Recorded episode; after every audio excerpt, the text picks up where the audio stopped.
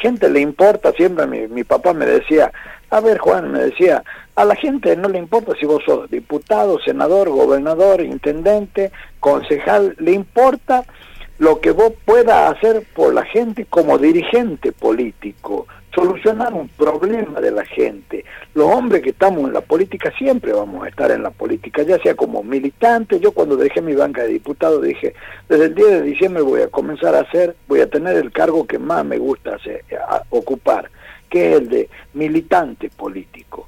Y a mí me gusta ir a armar un locro en un barrio, eh, comenzar a, sembrar zapallo en el campo mío, como hice ahora 50 hectáreas de zapallo, y, hacer una zapallada solidaria y entregar en todos los barrios de Fría choclo, eh, en la época.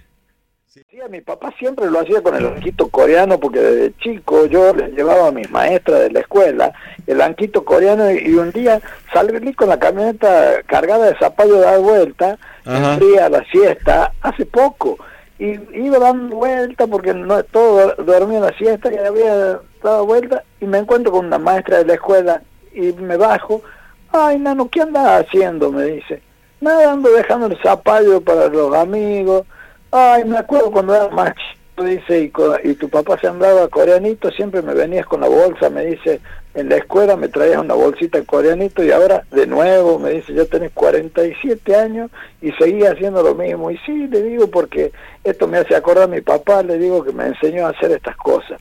Entonces me dice, ¿y ustedes van a seguir haciendo esto después, dice, cuando pase la política, pero si nosotros lo hacemos hace 40 años, ¿eh? Claro. No es de ahora, siempre lo hacemos, pero ahora hay redes sociales y nosotros lo difundimos ahora. Antes no se difundía esto porque no teníamos redes sociales y nadie sabía, como hizo mi papá con la plantación de olivo, que un día mi mamá se enojó tanto que él sacó una vez 60 mil dólares para ir a comprar plantas de olivo en Catamarca y sembró en toda la ciudad de Fría olivo porque él decía, tenemos que sembrar olivo porque esto le va a dar de comer a la gente cuando no tenga que comer con tres aceitunas se alimenta la gente. Entonces planten una planta de olivos en la puerta de la casa que esto va a ser el fruto y el alimento. Entonces e, esas cosas yo aprendía de mi papá. Bien. Que más allá de la medicina, aportábamos a la producción y esto del zapallo es una enseñanza que le dejamos a la gente